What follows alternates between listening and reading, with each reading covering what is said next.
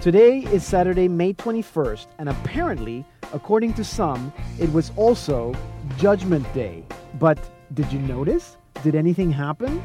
I mean, how does this even get so much press? And Jesus said that not even he knows the date and time. But the people pushing this idea say that actually the Bible reveals that we can know when it's going to happen. So, were there are actually people out there today expecting that the world was going to end or for rapture to happen? This is all out of the mind of Harold Camping, founder of the not for profit ministry of Family Stations. He has written some 30 books and hosts a weekend radio program. But apparently, he also predicted that Judgment Day was going to be in September 1994. But he said he was pretty sure this time. Let me just be clear the Catholic Church does not teach anything about rapture. For those of you who are hearing this word for the first time, it refers to the idea that in the end, Jesus will descend on a cloud and all the righteous people will be taken or raptured up to heaven to be with Christ. They will be separated from sinners who will be left behind. In short, because we don't have a lot of time, the church has rejected this interpretation of what will happen on the last day and Pope John Paul II warned against this way of thinking. Here's what I think it's true, we need to be aware that Christ may come at any time. But you know, Christ comes at any time. He comes every time we celebrate the Eucharist. Christ is here. We've been at the end of times for the last 2,000 years. Maybe we need to be focused on that. I'm Pedro Guevara Mann, and this is Salt and Light Radio.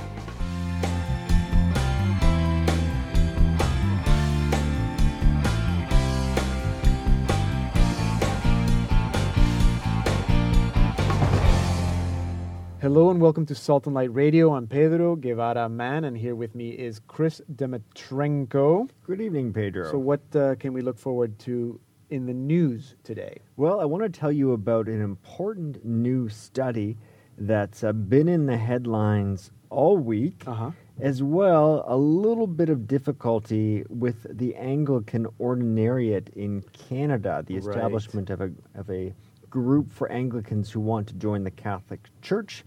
And uh, I'll be telling you about the Pope's summer plans. Excellent. Uh, mm-hmm. Uh, so that'll be coming up uh, very shortly. And today, Mark Matthews returns. He's our Hollywood undercover missionary. We'll be speaking about the film There Be Dragons. I'm sure you know about this film, Chris. Oh, of course. I haven't seen it yet. No. Well, we're looking forward to see what Mark has to say. Mm-hmm. And Lawrence is off sick today, so we won't have a Saint of the Week, but instead we'll be listening to a rebroadcast of an Easter reflection by Father Thomas Rosica on Jesus the Good Shepherd. And Chris, you know as well that the Vatican released two documents this past week one on the use of the extraordinary rite, and one on the guidelines concerning acts of pedophilia. That's right. It was a really big week in terms of Vatican releases. It was. So we're going to be speaking with uh, Bishop Paul Andre Durocher of uh, Alexandria, Cornwall, in Ontario here, about those two documents. So that'll be in the second half hour. And today we also feature a group from Vancouver, PS 98, Psalm 98, and here they are with their song Forever. With all my heart and all my strength, I will follow you always, like the path into salvation. Lead me to your ways. I am your humble servant.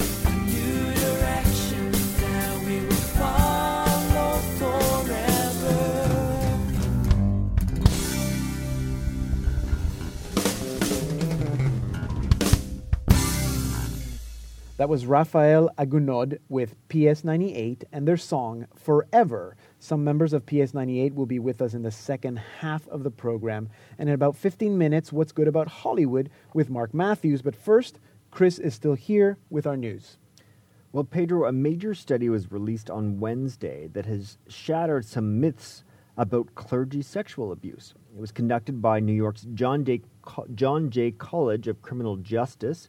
Was commissioned by the American Bishops Conference, and actually, the United States Department of Justice provided some funding. Okay. Now, it looked at the causes and context of abuse in the United States. Now, the report found that neither celibacy nor the male priesthood were causes of the crisis. And one of the reasons why they say that is well, celibacy and male priesthood have been constant, whereas there was a definite spike in abuse cases in the 1960s and 70s, and then a steep decline after 1985. Now, the report also says that it's not about gay priests either. The study says that clini- uh, clinical results show that priests with the predominant same sex attraction are not significantly more likely to sexually abuse minors than priests with a heterosexual orientation. In fact, the study found that uh, there were more priests ordained with a predominant uh, same sex attraction during that time, and we're talking about celibate priests here. Yeah, yeah. There was actually a decrease in the number of abuse cases. Interesting. Not saying that there was necessarily a correlation, but overall saying there isn't really a link Right. uh, in that regard. Now, it's hard to really come up with any profile of an abusive priest because the report finds that there's no single psychological, del- developmental, or behavioral characteristic that is really distinguishing these priests who are abusing minors. Uh-huh. So, then what are the causes? Well, the study shows that the highest number of incidents were between the mid 1960s and the mid 1980s. And the report is blaming poor formation of priests in seminaries who just weren't equipped to handle celibacy. And also, this is all coinciding with changing sexual norms in society, in other words, the sexual revolution. So these are perhaps working together. Now, does the data correspond with studies of other institutions? Well, no one knows because there have been no comparable studies of this scope. And the report itself says that no organization has undertaken a study of itself in the manner of the Catholic Church. Interesting. Now, uh, turning to Canadian news, Pedro, the Archbishop of Toronto says that, yeah, there are challenges for Anglicans who want to join the Catholic Church, but he's hopeful these can be overcome. Now, Archbishop Thomas Collins of Toronto, he's the Vatican's delegate responsible for implementing Anglicanorum Coetibus.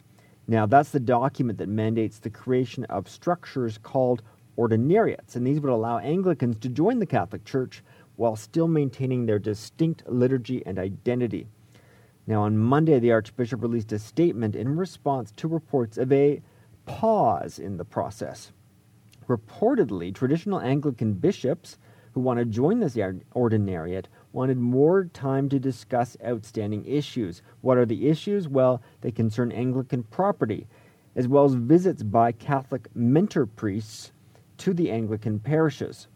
The source of these reports was a leaked letter by the head of the traditional Anglican Communion, Archbishop John Hepworth. He was sending this to the Australian delegate for the implementation of Anglicanorum Coetibus. Um, the Archbishop, Archbishop Collins responded regarding the priest visit. He wants to reassure Anglicans that the pastoral relationships and ecclesial structures of the Anglicans must be honored with respect and gratitude. He did acknowledge, Archbishop Collins, that there are, quote, complicated corporate and legal issues regarding the property which must still be resolved. But he thinks that these surely can be overcome. Now, for his part, Archbishop Hepworth, the head of the traditional Anglican Communion, he released his own statement, and he regrets that that letter somehow was leaked. And he's, he's actually saying that, you know, people are confusing anger in the letter with just Australian forthrightness. Ah, I mm-hmm. see. Yeah, so that they are very forthright. Yes, I didn't know. Now, lastly, Pedro, uh, will it be a working vacation for Pope Benedict? The director of the Vatican press office announced the Pope's summer plans, mm-hmm. and uh, he will be going to his summer residence in Castel Gandolfo at the start of July, and he's going to remain there for the entire month. A German report is saying that he's going to pass on taking any trip to the countryside. Why? So he can continue writing the third volume of his series of books on Jesus of Nazareth. So that's Excellent. good news yeah. for those who have read the first two volumes, the most recent one being released at the start of Lent. It was yes, very good. It is. I'm actually still uh, reading it. Um, thank you very much. Chris Dmitrenko, our Salt and Light radio news producer. Uh, let us know what you think about what you hear on this program. Send us an email radio at saltandlighttv.org. You're listening to Salt and Light Radio on the Catholic Channel on Sirius XM. My name is Pedro. Our website is saltandlighttv.org slash radio. Coming up is our diocesan update, but before that, we're all used to hearing Jesus being referred to as the Good Shepherd. Here is Father Thomas Rosica with a rebroadcast of the third installment of our Easter series, Stay With Us, Lord.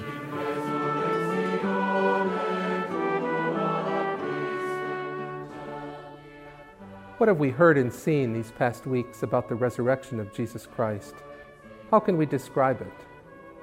We talk about it as the new creation, the great feast, the ark come through the flood, a rich pasture, a lover's garden, the eternal palace, the heavenly temple, the city that has awaited our return for years, the new and eternal Jerusalem.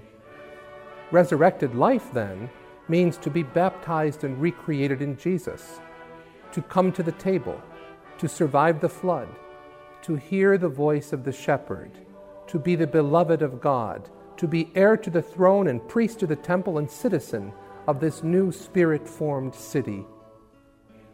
On the fourth Sunday of Easter, traditionally called Good Shepherd Sunday, we go one step further and we look at Jesus as the Good Shepherd, the risen one who journeys with us, who walks with us, who carries us on his shoulders as the shepherd carries that lost lamb on his shoulders. Jesus relies on one of his favorite images of shepherd to tell us that we can place our confidence in him as the risen Lord. Tending flocks and herds is an important part of Palestinian economy in biblical times. In the Old Testament, God is called the shepherd of Israel, who goes before the flock, he guides it, leads it to food and water, protects it, and carries its young in his arms. Embedded in the living piety of believers, the metaphor of the Good Shepherd brings out the fact that the entire people is cherished and sheltered and protected by God. The New Testament does not judge shepherds adversely. They know their sheep, seek lost sheep, and hazard their lives for their sheep. The shepherd is a figure for God Himself. Jesus knew shepherds and had much sympathy for their lot. The New Testament never calls God a shepherd, and only in the parable of the lost sheep in Luke chapter 15 and Matthew chapter 18 does the comparison ever occur. Here, God, like the rejoicing shepherd of the parable, takes joy in the forgiveness and the restoration of the sinner. The choice of the image reflects vividly the contrast between Jesus' love for sinners and the Pharisees' contempt for them. In fact, it can be said that the Emmaus story, which we heard last Sunday, is a continuation of Jesus' mission, his pursuit of wayward disciples, which was already prefigured by the parable of the shepherd who went in search of the lost sheep until he found them and return them to the fold. The beloved shepherd metaphor provides us with one of the most powerful and beautiful metaphors in the Bible. Our God and His Son are shepherds that care for us and know us and love us, even in our stubbornness, our deafness, and our diffidence. Anthropologists tell us that between the hunting and farming stages of cultural development, shepherds stood as people who existed in both worlds and tied them together. For that reason, shepherds appear in ancient myths and sagas as a symbol for the divine unity of opposites. What the ancient pagans hinted at, the Christian faith has brought into a deep, crisp reality in Christ, who is the great reconciler of humanity.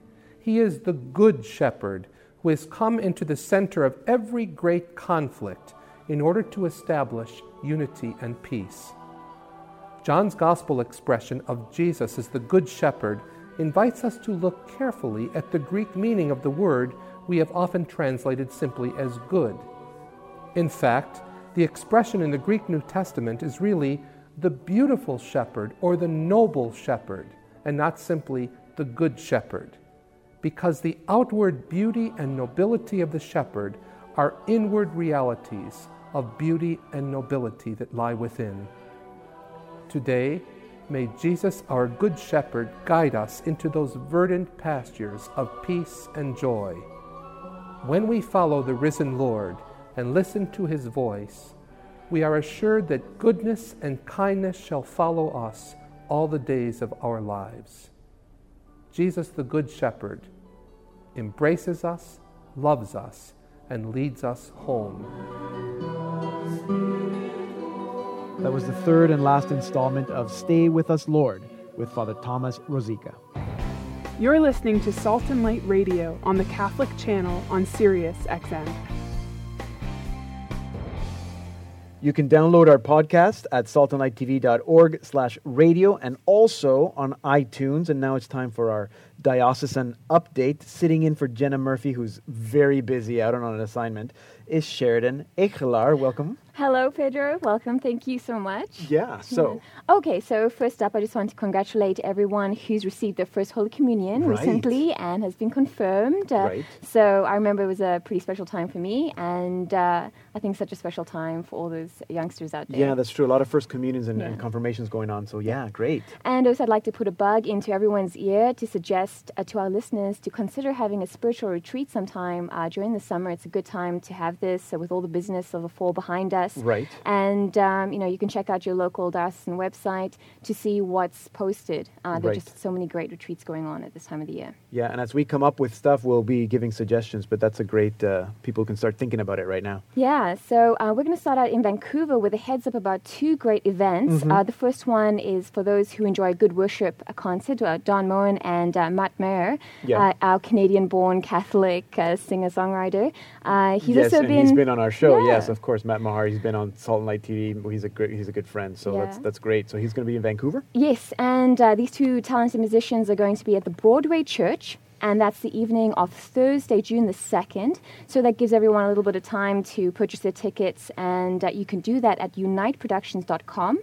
Or you can check out the Archdiocese of Vancouver's website.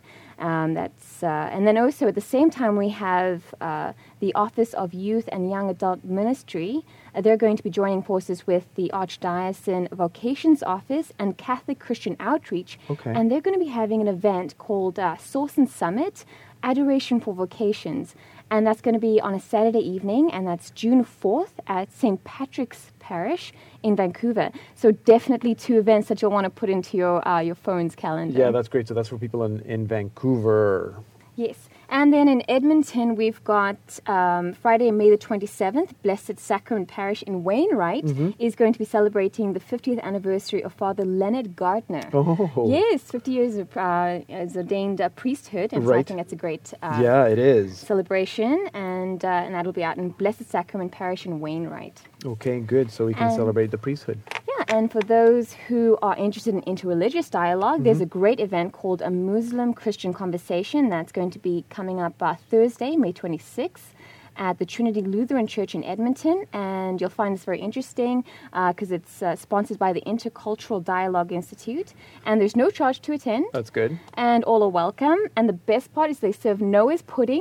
And Okay. it's very yummy. It's made of fruits, nuts, legumes, and grains. Okay. And yeah, and it's uh, sieved up into one pudding, and it's it's very it's very good. Okay, that sounds interesting. Legumes. All right. Yeah. Okay, and, I'll take uh, your word. You can visit their website at dialoguegroup.ca. Okay, great. And in Saskatoon, we've got the Western Conference for the Catechumenate. It's holding its 21st annual conference.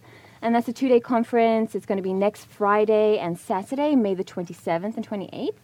And uh, this year's uh, discussion is going to be RCIA and liturgical catechesis. And they'll be discussing how to use the church's liturgical rites as a primary resource for RCIA uh, catechesis. And that's going to be held at uh, Holy Spirit Church in Saskatoon. great. And then in Toronto, uh, on May 29th, so that's next Sunday, at Our Lady of Perpetual Help, the church is hosting a, um, a concert called The Lord is My Shepherd, an evening of music of comfort. Okay. And the organists Peter Daly and Frank O'Grady will perform a selection of classical works.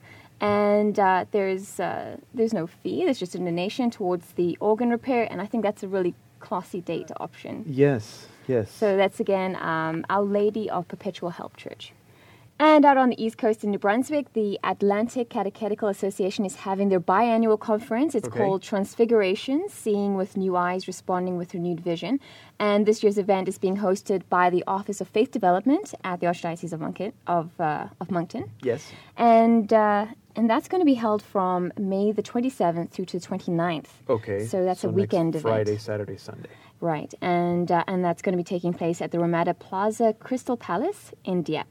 And if you'd like to register, check out the Diocese of uh, Charlotte's website. Excellent. Well, thank you very much, Sheridan. Great to have you in the program this week.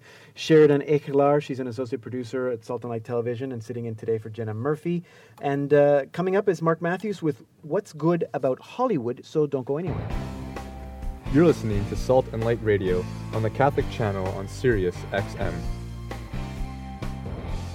I'm Pedro Guevara Mann. You can find Salt and Light on Facebook and also on Twitter. Our email address is radio at saltandlighttv.org. And now it's time for.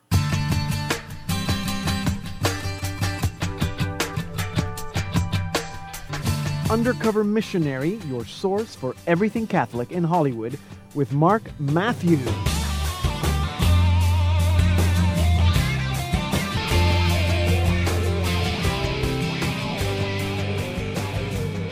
How are you doing, Pedro? Good.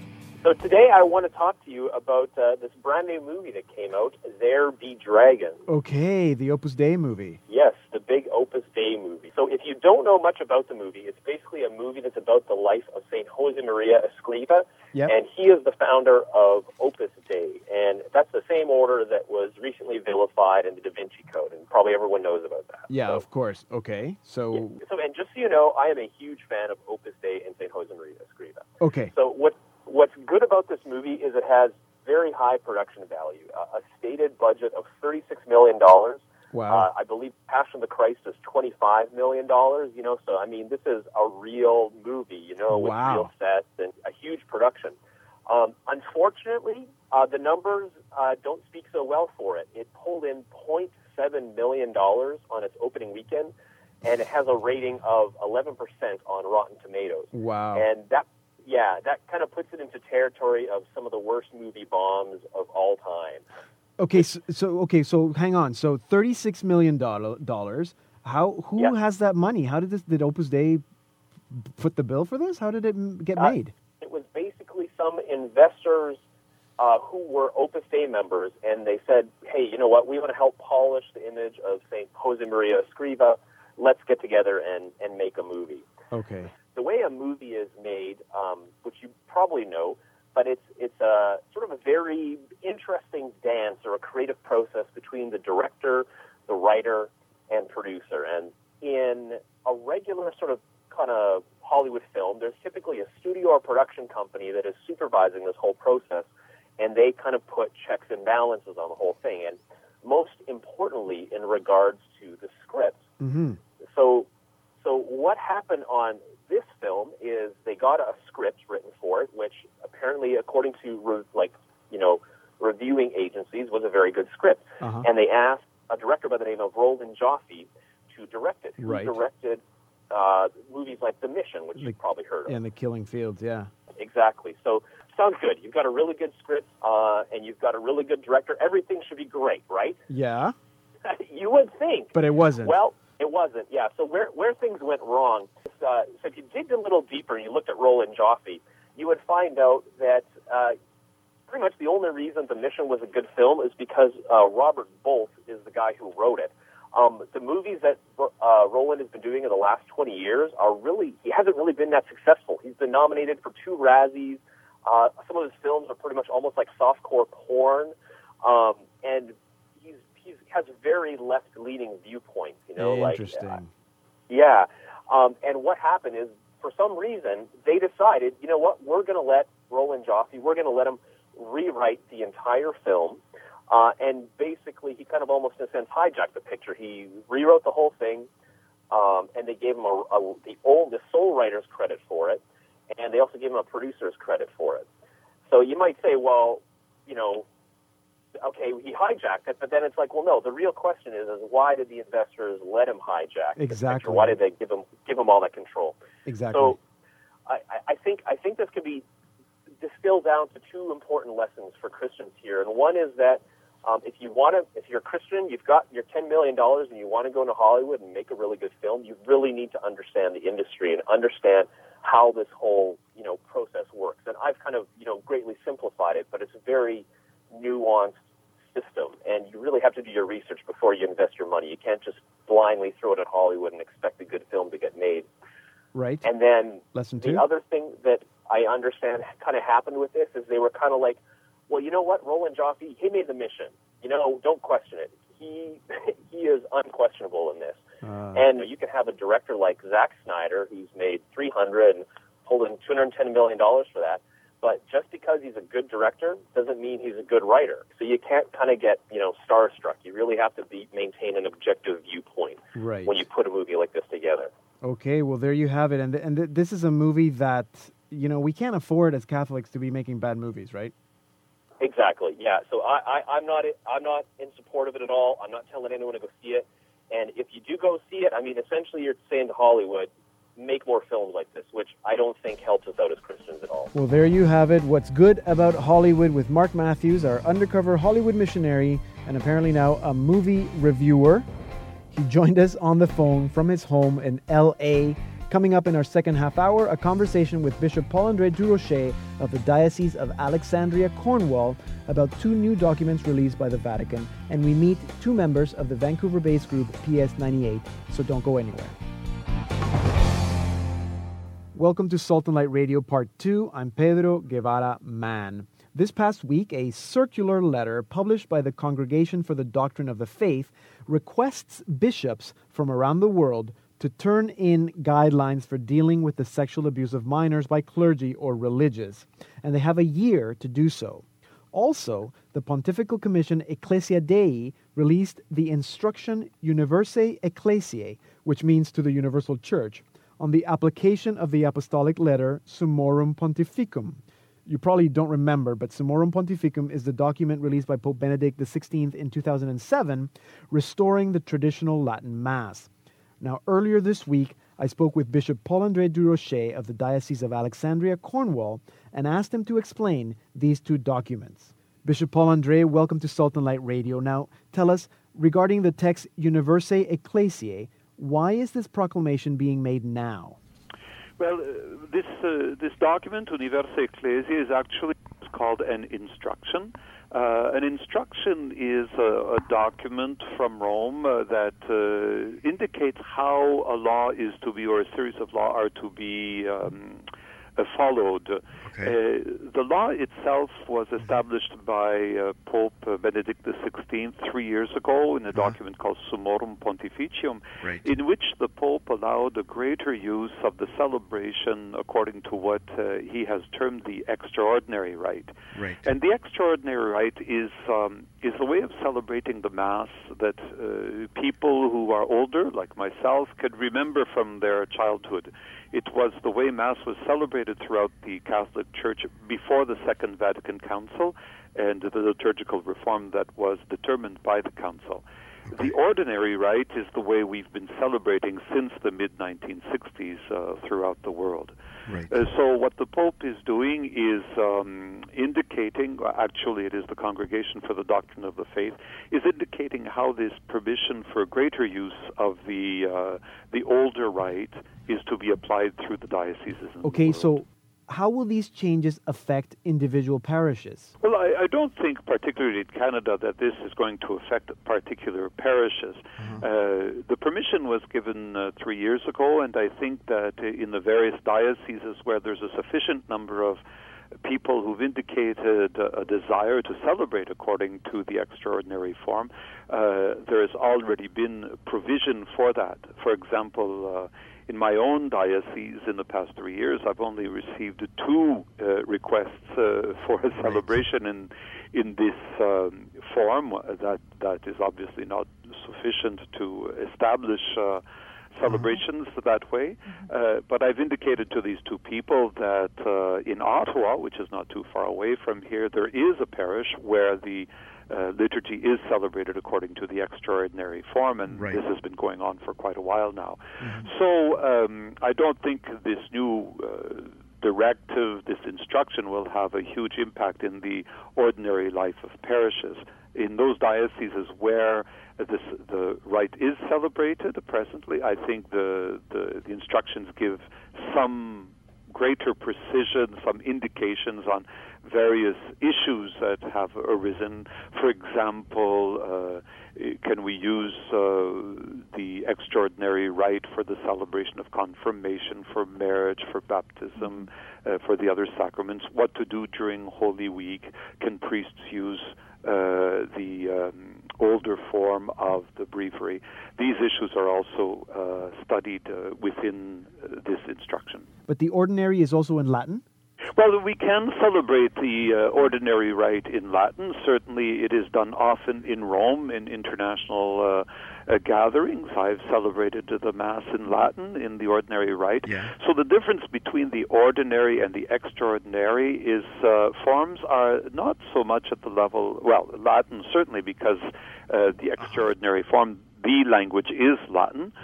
Though I must admit, one of the interesting aspects of this uh, new instruction is that even within the extraordinary form, the liturgy of the word can still be proclaimed uh, in the language of the people. Right.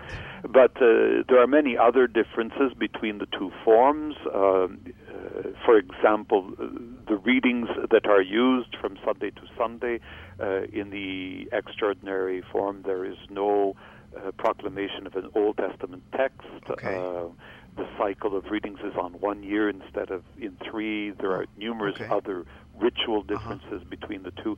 So a priest who celebrates in the extraordinary uh, form must have the proper training and the proper knowledge of Latin to be able to do Right. that. So it won't be a big change. I don't expect that this is going to entail uh, Uh-huh. much impact in ordinary parish life in Canada. No. Now, just a note for anyone tuning in at this time, you're listening to Salt and Light Radio. I'm Pedro Guevara Mann, and we're speaking with Bishop Paul Andre Durocher. Now, regarding the text concerning acts of pedophilia, what are some changes concerning the protocol or the disciplinary action? Well, uh, I think what needs to be noted is that this uh, circular letter from the Congregation of the Doctrine of the Faith is addressed to the Episcopal conferences throughout the world. Okay. And what it's asking all the Episcopal conferences is to uh, develop for their uh, country, because usually Episcopal conferences correspond to a country or a small group of countries, to develop for the diocese within their country some guidelines so that each diocese will then develop its own uh, policies right. regarding uh, the uh, question of sexual abuse of minors uh, by clergy. Yeah. Uh, now, this uh, in Canada, this was done 20 years ago. Uh, in a sense, Okay. Canada, I believe, was the first uh, Episcopal conference in the world to have developed guidelines for the diocese within the country on Okay. this issue. And so Canada and other countries since then have done the same thing. The United States, uh, the uh, England, uh, Ireland now, I believe Australia has. So various Episcopal conferences over the past 20 years, since Canada produced its own, have developed their own guidelines for the dioceses of those countries. Right. What Rome is doing now is, I, I think Rome has studied these various uh, uh, existing uh, guidelines and, inspired by those guidelines, has now uh, established um, its own guidelines for all the Episcopal conferences in the world and is asking all the other Episcopal conferences to do the kind of work that Canada, the United States, England, and Ireland has already done in uh, in this area. So I don't think this uh, new circular will have a major impact in Canada. I've only um, looked at it briefly, quickly, but I think that uh, we cover all the grounds that uh, this circular is asking us to cover. And so it will be a question of uh, making sure that we continue to implement this in the correct way. Right. So, what are the grounds? Well, uh, the the circular is asking the various conferences to be attentive, first of all, to the victims of, of sexual abuse, uh, to their care, um, and in the process of responding to allegations to uh, verify that the way that they are responding to the allegations shows that care to uh, possible and, and victims uh, of sexual abuse. Um, the, the circular also invites the conferences to pay attention to the question of protection of minors. Uh, for example, in Ontario, about 10 years ago, all the dioceses of Ontario were involved in the implementation of a screening initiative. So that is the kind of protection of minors that Rome is calling for. It's also uh, asking that uh, guidelines be given on the formation of uh, future priests and religious. Uh, and again, this is an issue that the seminaries in Canada are now addressing. Uh, the guidelines speak about the importance of accompanying priests uh, as they, um, if a priest has been accom- uh, accused, uh, how do we accompany a priest through this? How how do we deal with priests? So those issues need to be specified in uh, diocesan policies. The cooperation with uh, civil authorities is uh, very important. As a general rule, canon law uh, indicates uh, that when civil and canon law touch on the same subjects, uh, canon law should follow the lead of civil law. But here, this is this is very important, and it's being made very clear. Uh, and for example, in Canada, I know that this is uh, the now the general practice that, for example, there is a duty to report if we ex- suspect that. Uh, uh, a minor is being uh, abused, that we report this to the police or to the Children's Aid Society in Ontario. These these things, um, these stipulations are written right into our protocols now across Canada. So, so those are some of the issues that Rome is specifying need to be considered when developing uh, national guidelines. And you have the protocol on your website? Yes, uh, as most dioceses in Canada do. Uh, I know that all the, the dioceses in Ontario do. I know the situation more concretely in Ontario. Uh, that uh, we have uh, published our diocesan uh, guidelines, our, our policy, and um, as a matter of fact, our own diocese uh, policy, as in other dioceses, is continually being updated. So ours will be updated in the next few weeks taking into consideration recommendations, further recommendations that have come from uh, the Canadian Conference a couple of years ago, from the Assembly of Bishops of Ontario, of Catholic Bishops of Ontario, and also from a public inquiry that was held here in uh, Cornwall. Uh, so uh, we are in the process of updating our uh, our diocesan policy Okay. on this issue. Okay, so it is a big step for clarification and for helping people with this process. Well, I, I think that this new circular that is coming from Rome is going to be a major step in those countries that have not addressed this issue yet. Uh, many conferences have not had to deal, uh, you know, uh, there have not been uh, great numbers of allegations that have come up, and so many dioceses, I think, for example, uh, probably in Africa, in Asia, in Latin America, have not had to deal with this. Well, now they are going to be invited, well, they are invited by the Congregation for the Doctrine of the Uh-huh. Faith to uh, develop uh, guidelines for their own dioceses and asking all the dioceses to develop their own Okay. policies. Uh, and uh, they are asking all the conferences, national conferences, to send in their um, their proposed uh, guidelines. Uh, I think Rome really wants to keep abreast of what is going on throughout the world on this issue. Bishop Paul Andre, thank you very much for joining us today. Yes, you're very welcome. Thank you. That was Bishop Paul Andre Durocher, Bishop of Alexandria, Cornwall. I spoke to him earlier this week. Here now is PS 98 with Jesus, I Need You.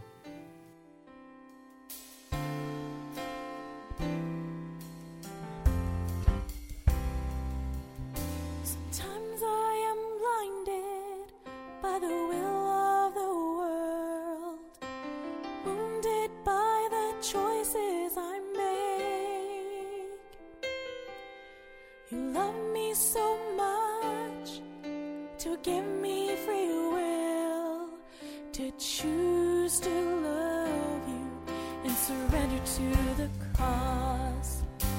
Jesus,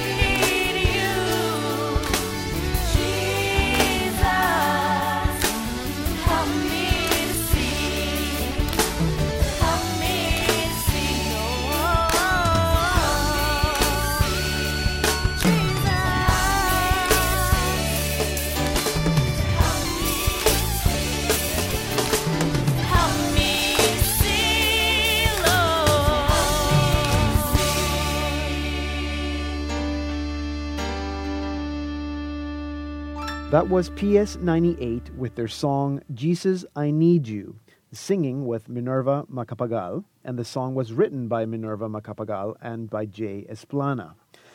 PS 98 stands for Psalm 98, and they are a music ministry designed to evangelize, praise, and proclaim God's word to help the youth develop their time, talents, and treasure in order to follow Christ, actively living the faith and in communion with the Catholic Church. That's right off their pamphlet. They're also one of the Canadian groups that were selected to participate in the Youth Festival at World Youth Day 2011 in Madrid this August. And joining me now to talk about PS98 and their work is uh, music director Jay Esplana and Brian Bird. Guys, welcome to Salt and Light Radio. Hi, Pedro. Hey, Pedro, thank you. So, Psalm 98, what's the significance of the psalm? Why is the group called Psalm 98? Well, that psalm uh, speaks mostly of uh, giving glory to God through through music, through sound. Speaks of trumpets. Speaks of uh, all the world, all the seas, all the all the earth resounding with glory for God. And I think that was that really speaks to what we're about as a music ministry: is using our musical talents, uh, which God has given us for uh, that purpose to give Him glory. So, it's very much about music, and that's and giving glory to God. That's right. It begins with sing a new song, right? Exactly, To the right Lord, yeah.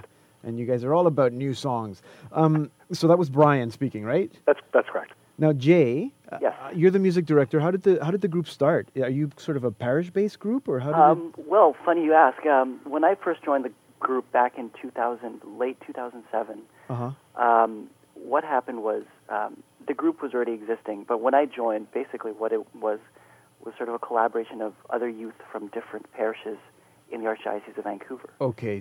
Oh, so you, so and it still is that?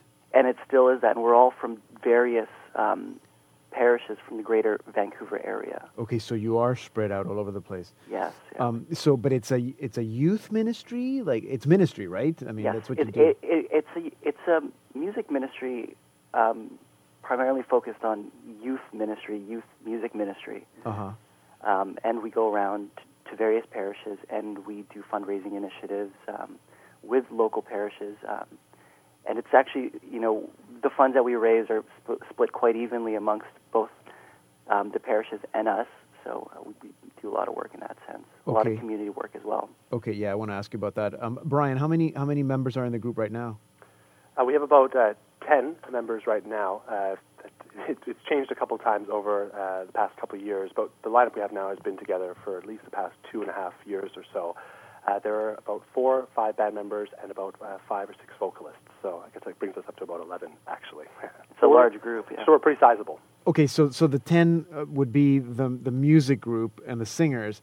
I- Is there uh, some a larger kind of ministry group that's also part of the team, or how does that work? We also have um, um, our, our overarching director of the group. Her name is uh, Maribel Agunad, Yeah. uh, who's kind of um, more of an administrative side, organizing our our concert, and well, right now getting us ready for uh, for World Youth Day in Madrid. We also have a, uh spiritual director, uh, a, a parish priest out in Mission, British Columbia, Right uh, Father Alessandro Lovato. at the Abbey. That's that's correct. Oh, he's actually at St. Joseph's, which is Oh, very okay. close, Yeah, okay. very close by to the Abbey. That's correct. Yeah, yeah, yeah. Okay. Um, and we also uh, and we also have uh, other parents who are involved, uh, supporting us and a helping our music ministry. So I mean, the core um, of of the group is the, the musicians and the the vocalists. Uh, And- but we have a quite a quite a strong support network. and there are children, if I'm correct. That's right. We also have uh, some some kids who are probably the, the up and coming up and coming the future um, musicians, uh, perhaps uh, who are right now uh, dancers actually. So they Okay. do some interpretive dancing.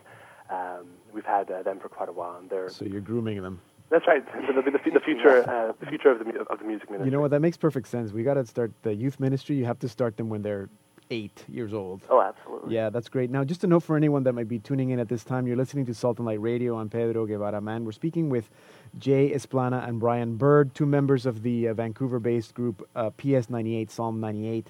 Now, uh, uh, again, just going from the description of the group from your from the booklet that I have, you inspire youth to develop their time, talent, and treasure. So, uh, how does that work? Well, I think we, interesting in terms of uh, the, the lineup changes that we've had over the past couple of years. A lot of times, people that have joined the band have been uh, people that have been at concerts that we've we've come to. So we've gone to a particular parish, and uh, someone has come up afterwards, and uh, you know the Holy Spirit has been obviously active and has uh, led us led a certain person to our music ministry, and uh, we've seen certain people uh, who have maybe started off very timid in terms of their their musical uh, abilities, and over the past couple of years have really grown in terms of their through uh, the, our music ministry uh, in terms of confidence and um, evangelization and their uh, confidence in proclaiming their faith through music. Um, and so, in terms of inspiring, I think that's what, what that uh, refers to. Right. Um, I mean, I just witnessing my, for myself over the past couple of years, I know for me, the Psalm 98 has, or PS 98, our music ministry has had an impact not only on, I think, people that we sing to at our gospel concerts, but on the members themselves as well. We've seen uh, change internally as well as externally. Now, you mentioned earlier about the fundraising and some of the social uh, activities that you, social work or uh, community-based activities that you do. Is that also part of the uh, young people uh, developing their time and talent and treasures, not just the music, right? Definitely not. I mean, we, as Jay mentioned, whenever we go to a particular parish, I mean, each parish in, in uh, has its own particular needs at the time. Be it their youth ministry may need some some assistance in terms of equipment or funding. They may have the building some sort of building project at the time, or certain groups within the parish are in need of funds. And so, whenever we go into a parish to do a gospel concert, um, and we fund- fundraising for ourselves for the purpose of going to World Youth Day uh, in Madrid, we also look to uh, to assist in any way we can, i.e., through the fundraising at, at the Right. concert to assist in their local needs. I think a lot of times, and a a lot of times we'll have um, local choirs and bands um, at a particular parish, and often their youth ministry choirs sing with us at the concerts to kind of, you know, I guess develop their Right. confidence, know that they're they're not alone. I think it Yeah. uh, develops a bit of um, a sense of a greater sense of unity within within the archdiocese. That it's not just you know one parish. It's you know many parish many parishes, many archdioceses, and obviously one universal church. Yeah, yeah, that makes sense. Now, Jay, tell me, th- I have the one album. Is that the first album? Uh, the album that you have right now is Psalm um, 98. Psalm 98. That is our second album. Okay. Yeah. So, uh, uh, tell us a bit about. Do you have other albums in the works? Uh, Are you hoping to do an album that's mostly original music, or because I, We've been sort of holding that off um, for the moment, but um, that was sort of the um, the goal for this second album was to feature some more original content. Yeah. Um, our, our our first album featured a couple of original songs as well, um, Yeah. but in the future we're actually hoping after World Youth Day to, to record another album, hopefully, and because the group that we have right now is solid, it's really settling in, and uh, yeah. it is actually. uh, You guys sound really good. Now, now you mentioned World Youth Day. So you did you both go to to Sydney? Um, I went to I went to Sydney. Brian didn't. Okay. So how was Sydney, Jay? Sydney was actually fantastic. I mean, it was it was my first World Youth Day. Yeah. so I was pretty new to it, um, but it was great. It was you know just a sense of fellowship and sort of the camaraderie amongst you know the different youth from around the world. It's great because we sort of go there as a musical group. Uh, we perform there. You had the Um, chance to be. You were like a animate. You animated one of the catechesis sessions, didn't yes, you? Yes, we did. Yeah. Um, and it was it, it was great in the sense that um, not everyone there spoke the same language. yeah.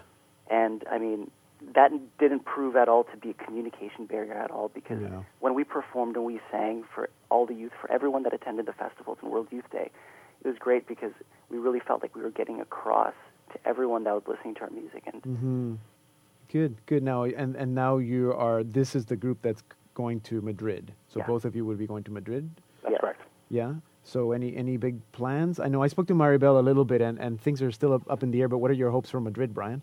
Well, I think we'd uh, w- yeah, things are still kind of being uh, being organized, and uh, the final details are being put into place. But we're hoping to, uh, like Jay kind of alluded to, in um, Sydney we were involved with the Sisters of Life from Yes. uh, New York. At the Love and Life site, yes. That's right, and uh, we're hoping to be. We will be involved with them again um, at their uh, three-day catechesis that they're going to be hosting in Madrid. Yes. Um, we were their official house band um, in um, in Sydney. In- okay. Uh, and uh, we're yet to have that kind of designation uh, this this time around. We'd love that would be an amazing opportunity. Yeah, that would be great. Maybe that again. Yeah, I think it's a good time to mention to our listeners that the Love and Life site that the Sisters of Life and the Knights of Columbus had in Sydney is going to be the Love and Life site times 100 in Madrid because they have a huge 16,000 seat stadium, the Palacio de Deportes. Salt and Light Television is going to be broadcasting from that same site. It's going to be the largest English speaking catechesis and youth festival site uh, for World Youth Day 2011, and PS98 is going to be there. I know that for sure, you guys. So, and I'm going to be there. So we'll we'll get to connect, uh, not in Canada, but in Madrid. so, Fantastic, yeah. so that'll be fun. So thank you very much. It's been great uh, meeting you and listening to your music. Um, keep up the good work. thank you, Pedro. Thank you, Pedro. You're very welcome. We've been speaking to Jay Esplana and Brian Bird, two members of the Vancouver-based uh, youth ministry music team, uh, PS98. They don't have a website yet. They're in, it's in the works, but you can look them up on Facebook if you want to bring them up, bring them to your parish, or if you want to find out how to join the group. So look them up on Facebook, PS98 or Psalm 98. Here now is PS98 with their song "Revealing My Gratitude." Lord, you rescued my soul. by sacrificing your on the cross.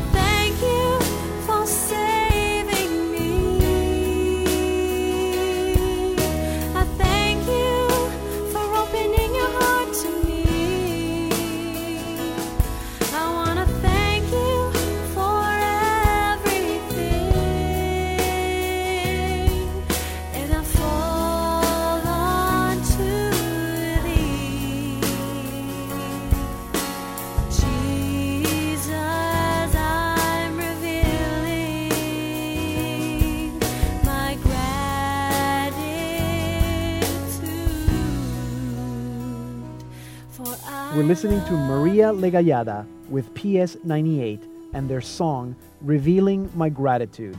And that will take us to the end of our program this week. If you missed any portion of this program, remember that you can stream or podcast all Salt and Light Radio programs at saltandlighttv.org slash radio. And you can also check for the links to our artists or guests at that same website.